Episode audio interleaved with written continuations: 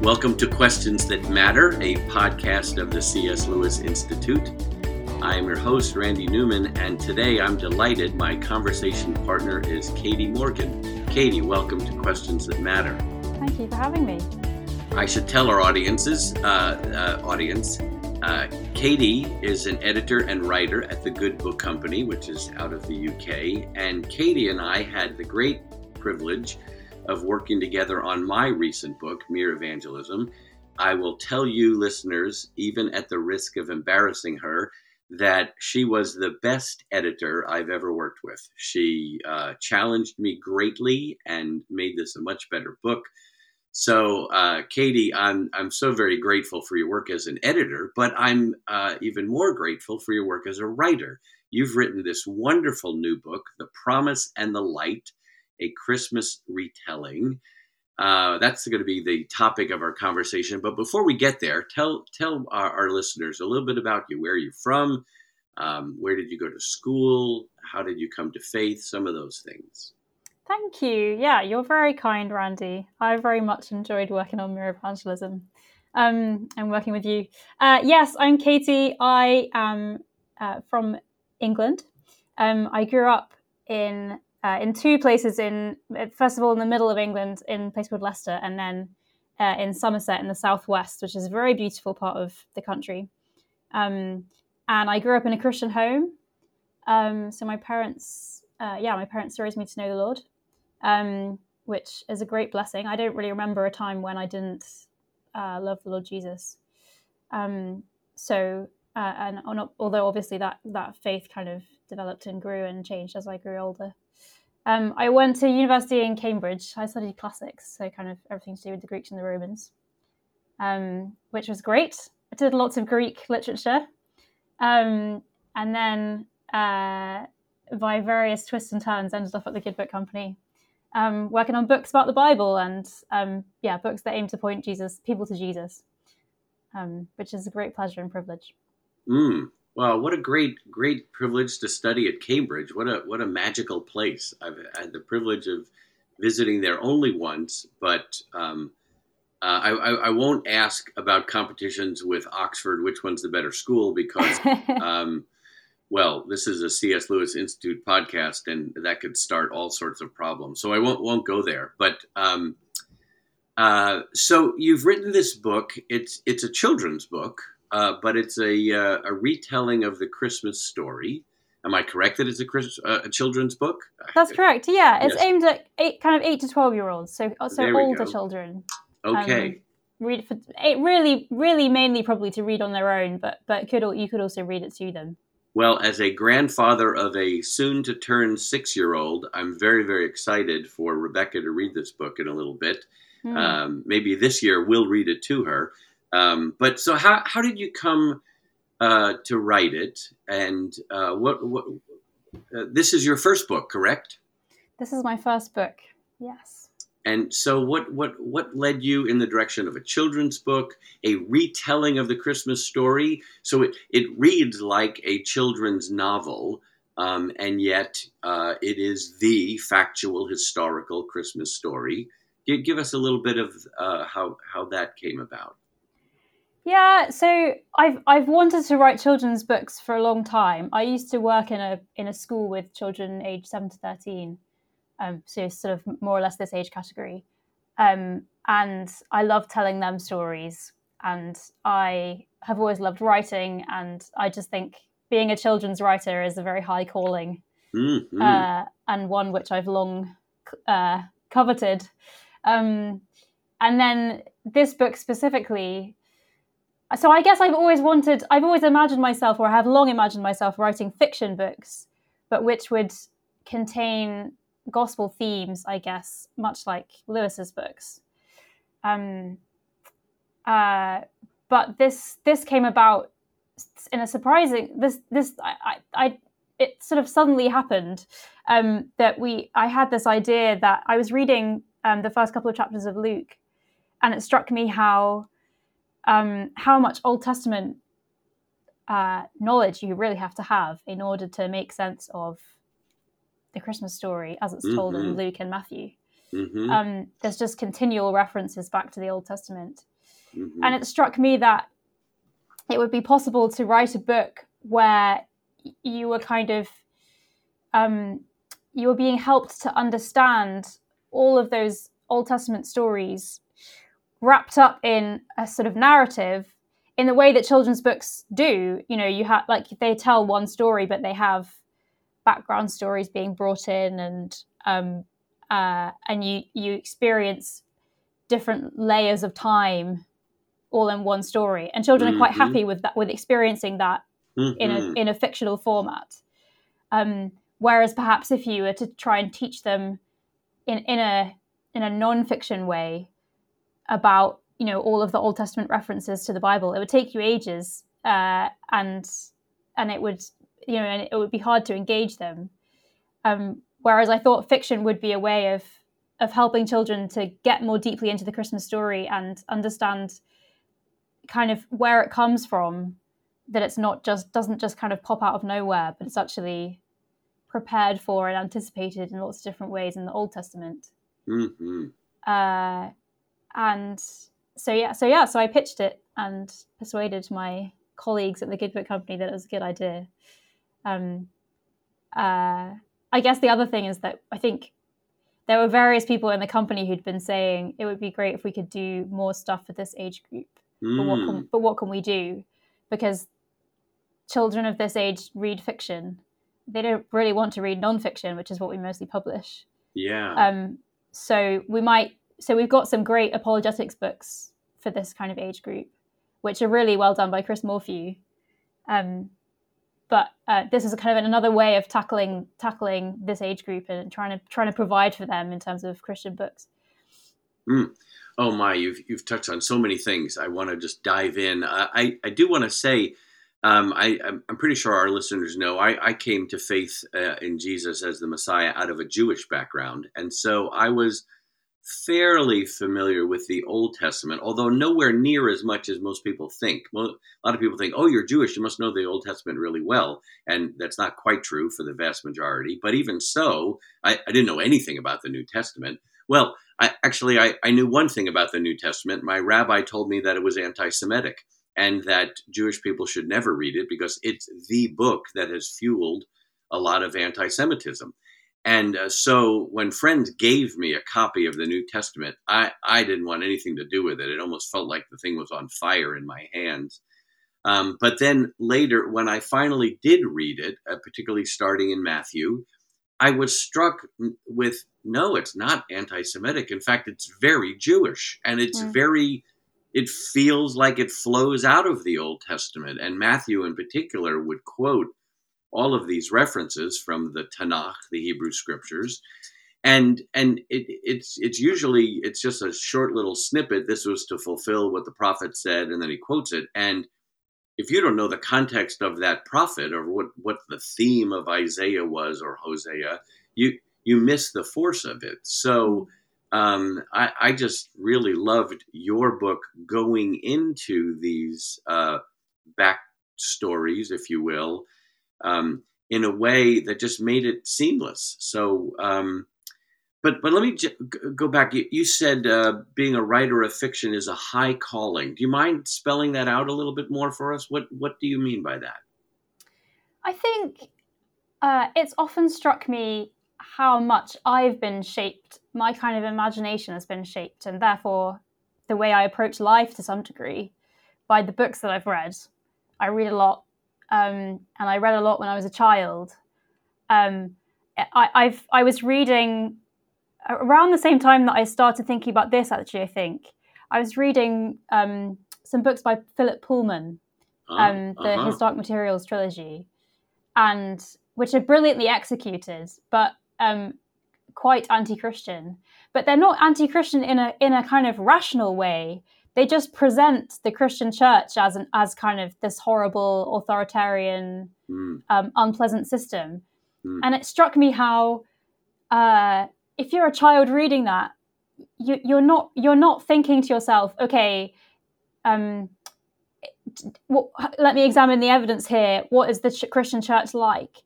Because it's not being presented as a rational argument in Right. that way. right. You're just you're just receiving an impression of yes. what the Christian church is like. right. Um, and I, I mean, I, I had the same experience. Uh, I, I loved this book called I Coriander um, when I was a kid, which is a beautiful book, but it painted the Puritans in a terrible light. Mm. Um, and it wasn't until I was much older that I realized that there's so much wonder, like so much that's great about the Puritans, so Mm. much to learn from them. Um, and it, it, it's interesting, I think, how children's fiction can, whether it's explicitly dealing with a particular religious movement or whatever, or whether it's just in the, in the general ideas and the worldview that it puts across, Mm. can hugely influence what children think, um, and adults too. Um, uh, and so I think I, I've just longed to write write things aimed at children that will, without without being overly heavy and didactic, hmm will kind of influence them to towards faith or towards Jesus, or Yeah. will help them to understand themes in the Gospels, or or you know things like that that will speak for Jesus, even in a very subtle way, into their Mhm. lives. I love it. Yeah. Um, well, you know, um, oh, you know, you go ahead. I was going to say you you spoke about this in Mere Evangelism. I was very encouraged when we were working together on Mere Evangelism because you had this section about uh, imagery and how uh, and how this type of thing, fiction and and imagery and stuff, speaks to our imaginations and speaks to our deepest longings and, and our kind of subconscious feelings about things in an, in an evangelistic context. Um, Yeah. and I was I was just I think as we were working on that chapter I was I was just thinking about this book Hmm. and I and I felt that I had a I didn't tell you about it at the time but I felt that you were encouraging me to to go to go forward All and right. write this book oh, all right. I love it. I'm very excited to hear that. You know, I, uh, I I subscribe to a number of different newsletters, and I read about what God is doing around the world. And frequently, repeatedly, I see and hear pleas for the need for discipleship all around the world. That is the crying need of our time, and that is the specific focus that God has placed on the C.S. Lewis Institute. So we're we're so very grateful to be involved and have been for decades in something that could very well be the greatest need of our world today. So please consider uh, becoming a financial partner with us. It would be at the very core and central uh, centrality of what God is doing in our world today. Well, and you know, uh, part of my thinking when I wrote that chapter um, about how Lewis engaged the imagination, I, I don't think I said it all that explicitly, although I did mention it. But but my prayer was, wouldn't it be wonderful if people who hear this idea, people who write fiction, people who make films, people who write screenplays, will say, how do I engage people's imaginations? Um, uh, toward the light, toward the truth. So I'm very encouraged that uh, uh, you've done that. You know, there is this um, sort of famous interaction between Lewis and Tolkien that um, is recounted in a couple of biographies, where Lewis and Tolkien, as friends, were bemoaning the fact that the fiction that ha- that was around then, when you know when they were you know reading fiction, was all pretty dark and nihilistic and pointless and you know engaging people's imaginations to go in very dark directions Hmm. and there's this supposed quote that lewis said to tolkien tollers as perhaps the the only one who called him i don't know if anybody else called him tollers tollers. There is too little of what we really like in stories. I'm afraid we shall have to try and write some ourselves. Hmm. and um, and so it, it was it was out of their delight for the imagination and for fiction and story but it was also with a mission. It was a sense of we want to um, prompt stoke people's imaginations in the good directions and so um, uh, lewis decided to write a space trilogy tolkien decided to write the lord of the rings uh, it was later that, that lewis wrote the narnia books Hmm. um, which are probably, I think, the best display of engaging the imagination. Um, so, who who else has influenced you? Um, either, well, I, I'm curious. I'm I'm intrigued that, that Philip Pullman was it was an a an influence on you of oh somebody's got to write an alternative to this guy, right? Yeah. Who who else who has uh, been a, a, a model or a motivation for you in this direction? Oh, that's a good question. I mean, I guess there are there are definitely influences in terms of writing style. Uh, that you know, certain authors that I really loved. Um, I really loved fantasy as a child. Mm. Um, I really liked Eva Ibbotson, um, her fantasy books, and Diana Wynne Jones, and various others. Uh, I and I, I think I really loved the way that certain writers take you into another world Mm, mm. and really you really kind of immerse yourself in that world. Um, whether I mean even even if it's not fantasy, I guess writers can still do that. So that was another thing that I was definitely really concerned to do in this book was although I'm not I'm not inventing a world, I'm trying to evoke a world, both in terms of that kind of Jewish world that, that you spoke about, where where you're quite saturated in in the Old Testament scriptures, and and so kind of the way that you make sense of of everything that happens to you is via all those Old Testament stories. I wanted to Mhm. evoke that that kind of thought world, but also to to to evoke the right the right feeling in terms of just the historical place and time. Um, I, I bought this huge copy of Josephus's writings Mm. and some biographies of Herod the Great, and you know, and that kind of thing. I was I was anxious to to conjure up that that place and time, Mm. And, and to really so that so that so that it's a real thrill and enjoyable uh, thing to dive into this book and feel like you're in a different place and time. Um, just for no other reason really than just the sheer pleasure of that, which I had found so pleasurable in in so many other books and still do. Now, I I, I, I, want to go in another direction, then, but come right back to this spot. So maybe this is crazy, and um, um, maybe maybe our editor will say, "Why did he do that?" We're just going to delete these to two to three minutes. But here goes. But you said you studied in Cambridge. You studied Greek and ancient literature. Um, well, how did that? How does that play a part in your love of literature? Um, because I, I have a feeling a whole lot of our listeners did not read ancient Greek literature, but they may be having their children read them if they're sending them to classical Christian schools. And, you know, the kids are going to come home and talk about, I don't even know who, um, certainly Homer. Um, and the parents are going to go, yeah, I should probably read that. Um, so, so was, was that a big love of yours? And how, how did, how did that, how does that shape you as a writer and as, if I can even say it, a- as a Christian? I think I heard this quote once, which I think is from Nietzsche, about how the point of studying classics is to, uh, it's like a lens through which you can look at your own world. Going Mm. back to the world thing, so this is connected. Uh, that you you entirely immerse yourself in a different culture and time and place and set of thoughts and ideas and assumptions. And that then allows you to look at your own time and place and assumptions Mm, in a different light. Great. Yeah. and i think that certainly i remember reading i mean he the quote is like much more pithy than what i've just said. I can't remember it. But but when i remember reading that quote and thinking that is true of me as a classicist and it's also true of me as a christian. Mm, um, the cl- the classical world and the ancient Greek world is so different from ours in so many ways.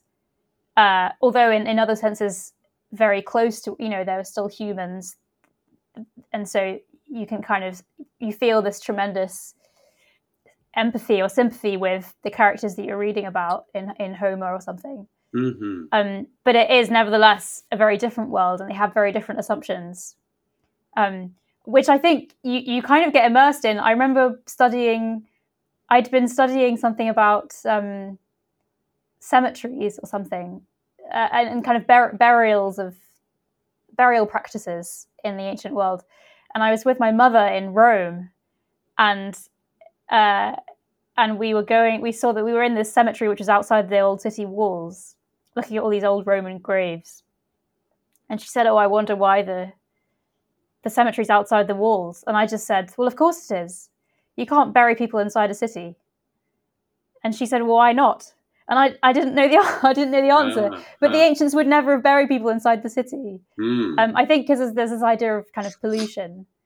Um, uh, the dead the dead needs to be kept out. Um, but I had I had kind of internalized that assumption that you shouldn't bury dead people inside a city. Huh. Yes. Uh, and I think in the same way we kind of internalize assumptions in our own culture, yes. which which we haven't noticed. That's right. Um, That's right. We're surrounded by it, and we don't realize it's an influence on us. The the classic statement of you know the fish doesn't know what water feels like or doesn't exactly. isn't conscious of it. But when you read about another culture that still has to deal with the reality of death, and you look at yeah. the way they treat it, you go, oh, wait a minute. What are they believing about death? And what do I believe? And how does my culture shape and reflect that? Exactly. So, um, you know, uh, again, Lewis talked about how he thought that story and fiction could sneak past watchful dragons, and that uh, he was trying to sneak past the watchful dragons of resistance to the gospel, and so stories and children's stories could sneak past it. But they also they also reveal the watchful dragons i think they show us wait a minute why am i resistant to this or or why am i drawn to it why why do i love going to other worlds in stories and uh, you know, I, every time you say the phrase "other world," I, I can't help but think of Lewis's statement that maybe it's because we were made for another world. So, well, let's dig into this this world that you wrote about in your book. Um, you chose to tell the Christmas story from the Gospels as a as a, a seamless narrative. Um, how about this? W- would you be willing to read us just a portion? This would be like if if you were on uh, one of those uh, late night talk shows. This is where they would they play the clip. They say, "Here, let's watch this clip." But in this case, we're going to hear the author read uh, just a segment for us. This is, um, yeah, just uh, set it up for us a little bit. Tell us why you chose this particular passage, and and um, whatever you'd like to tell us about it. Okay, well, I will read. So this, so the book is written in the first person, so it's shared between Joseph, Mary, and Zechariah. Um, so I'll read a little bit, which is in the in the voice of Zechariah, mm, um, mm-hmm. whom I particularly enjoyed writing of the three. I think because he he he felt like this sort of slightly slightly grumpy but slightly charming older older man, a little bit set in his ways, and I just enjoyed that very much. Found that very easy to imagine. Mm. Um, uh, I don't know what that says about me. anyway, um, so this is where Zechariah is. Um, Mary has come to stay with Zechariah, having just heard from the angel that she's pregnant. Mm-hmm. Um, and so Zechariah is watching her meeting with Elizabeth. I did not recognize my niece at first. I had last seen her when she was quite a little girl, and we had had no word of her coming. So what I saw was an unknown young woman, simply dressed, framed by the feathery green leaves of the dill and cumin plants at the edge of the herb patch. The sunlight fell on her face, which was flushed from the day's walk and upturned towards Elizabeth, who had risen to greet her. Elizabeth cried out and clutched her swollen belly, as I had seen her do before when the child kicked or leaped within her. But there was no pain in her face. No, her forehead crinkled in amazement, and her blue eyes sparkled like water. Blessed are you among women, she cried in a loud voice. Blessed is the child you will bear. The young woman gasped, and Elizabeth moved towards her to clasp her hands. Her voice was husky with emotion. But why am I so favoured that the mother of my Lord should come to me? I froze. The mother of the Lord! Six months before, I would have scoffed at such words or been angry at them as if the Lord God could have a mother. But now I had changed since the angel's words to me. I would not scoff. I was ready to believe even impossible things. Elizabeth reached out a hand towards me, but she was still looking at the young woman. The baby in my womb leaped for joy, she explained, yet she seemed more interested in the visitor's child than her own. Blessed is she, she went on, who has believed that the Lord would fulfill his promises to her. What promises? What did the young woman believe? How did Elizabeth know these things? I grasped her hand in astonishment, wondering whether this was really my own familiar wife. And Mary, for suddenly I realized who the young woman was, shone with smiles. Are you a fisher of men? Uh, do you want to be a fisher of men? Do you do you struggle with this call that Jesus places on us to be fishers of men? Uh, discipling others is also a significant part of that whole enterprise, and it's a way to abide in Christ. It's a way for us to know Christ more fully, become more like Him, and participate in His work of building His kingdom. So, as we disciple, we become co workers with Jesus. As He helps us mature, He allows us to help Him mature others and nurture them towards reproduction and expanding of his kingdom.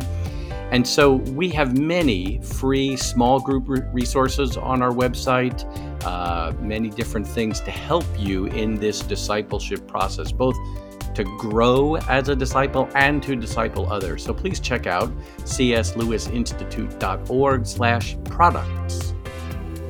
Oh, well done, well done, well done in the writing, well done in the reading. Um, is, is the Good Book Company having you recorded as an audiobook as well? Yes, I have already recorded it. Oh, excellent! I believe it's available already on Audible. Great. Oh, great. Well, I'm gonna uh, we're gonna link the uh, the the the book, the the link to the Good Book Company, both the book and the audio uh, in the show notes. Um, um, so. Uh, I'm guessing perhaps a few skeptics listening may go, well, wait a minute, what, what, why, why retell the Bible story? I mean, the mm. Bible's pretty good in and of itself. Uh, some might say this is risky. What, mm. um, what, what, what got you past that objection, if you had it, or if you've heard people uh, say it? And then, and then tell us a little bit about the the research that you did and the background work that you did for these things. But first, help us get past if if somebody raises that question um, how, how can we respond? Yeah, so we discussed this a lot when I was in when I was pitching the idea, and throughout really. Um, I think, I think my feeling initially was just if we want, if we want children of this age to really engage with the Bible and engage their imaginations and their hearts, um, we need to give them a bit more help. Um, and and and and I and as as we've already discussed, I think fiction is a good way to do that because mm-hmm. it's because mm-hmm. of the way it engages not just the mind but also the imagination. Mm-hmm. Um, but at the same time, was really keen to um, to make sure that I'm not overclaiming here. I mean, obviously, I've invented, I've inevitably invented details and characters and um, uh, and I've I've made up my own version of it.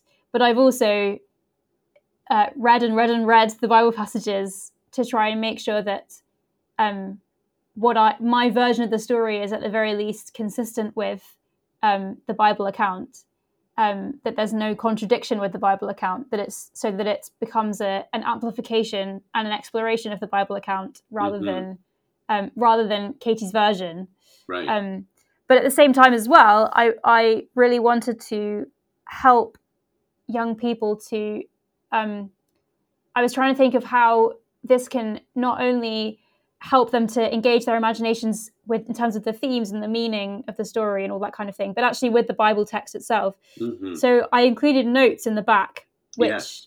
um, which kind of which reference the bible passages that that are relevant for each chapter um, and encourage the readers to uh, to go and look at them themselves. I would love it if kids kids would read a chapter and think, "That's not how I imagined it. What does the Bible say?" Uh-huh. Um, or you know, or or yeah, or that that kind of question. I remember being reading reading a lot of Greek myths as a child, uh, I used to get cross when I would read a new version, you know, somebody else's retelling, and I would think that's not how it happened, and I would love I would love that to be, I would love that to be the reaction of children reading this book in oh, a way. Yes. to kind of disagree with my version and to feel that they can disagree with my version Mm. but to but to disagree based on the bible um, rather than based on just their own imaginings so i'm hoping that this that this first of all engages engages the heart and the imagination in, in a way that only this format and this style can and second of all that it will start a conversation and it will drive children and families to the bible to figure out oh you know how would i have told this what did really happen what do we know what do we not know what can we safely assume um, how might it have happened other than this etc Nice, nice. Oh, I love it. I really love it. And um, um, it reminds me of um, the Jesus Storybook Bible, right? That Mhm. tells retells stories. Um, so, what? Who did you consult for uh, research for backdrop back, background, both culturally and biblically? What were some of your go-to resources for this kind of research? So I had various Bible dictionaries, uh, Bible encyclopedias, sorry, um, which I used for kind of geographical information, particularly, hmm uh, but also general information about festivals as well. I, I tried to put in the kind of Jewish calendar uh, to some degree. And so I, I consulted various Bible encyclopedias and that kind of thing. And then a few um, just historical books about the time period. As I said, I read Josephus, who was a Roman historian, a, a Jewish a Jewish historian writing in Latin. Right. Um, Right. Good.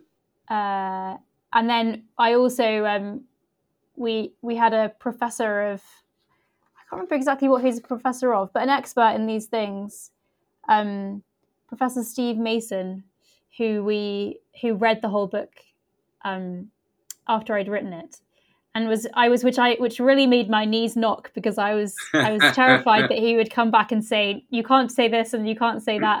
But in Sure. point of fact, the only thing that he really said was that um, I I described some swords wrongly. Uh, he said these are these are Roman swords that you've described, but they're supposed to be Jewish soldiers. So change change the swords. oh, good, good. So i I'm glad. the swords. Boy, I'm glad we caught that because, when, and when I say we, I had nothing to do with it, so I really shouldn't say that. But um, I, I will just jump in and say that the Good Book Company uh, values theological fidelity very, very highly. So Hmm. um, I'm sure they uh, uh, looked at it quite, quite carefully. But that that's really very encouraging that you you sought out that kind of proofreading in a sense.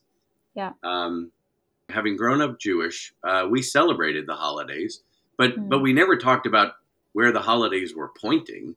Um, it was just you know it was it was it was pointing backwards. It pointed backward to the time when uh, the Jewish people were set free from slavery, or the Jewish people were provided manna in the wilderness, or this or that, or it was just a time of year of a particular harvest festival, or those kinds of things.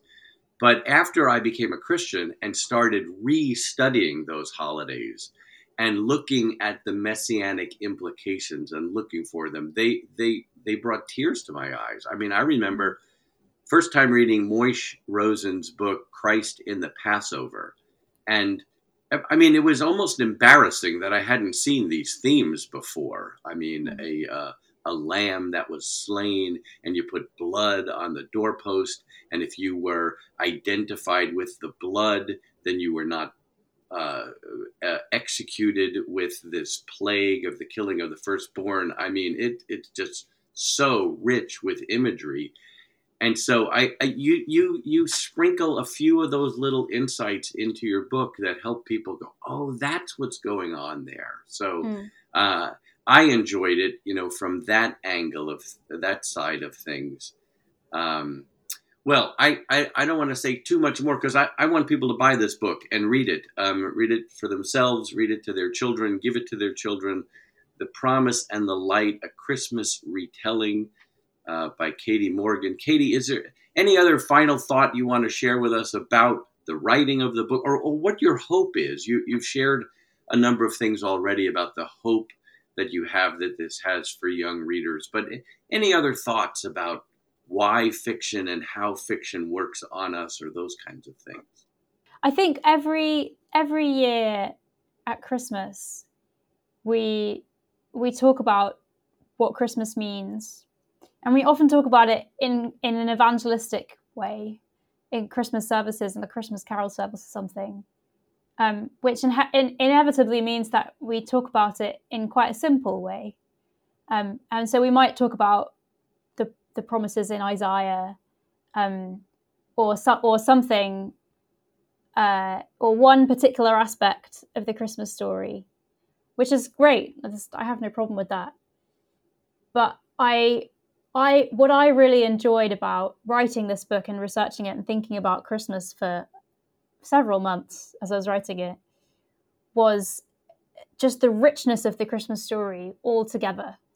Um, and I by no means included it all, but um, there's just so much depth to explore in in the the gospel writers and in the the Old Testament um, pointers towards Jesus, and also in uh, yeah, in the whole way that that Christmas, the the full range of the Bible, um, how how the Christmas story links to so much that God is doing and and has done, and will do, um, and so I would love it if if readers went away from this book just feeling enriched and feeling like they enjoy Christmas more because because they've just seen a greater depth to it, um, but both in terms of a biblical depth, but also a, a personal depth, I guess.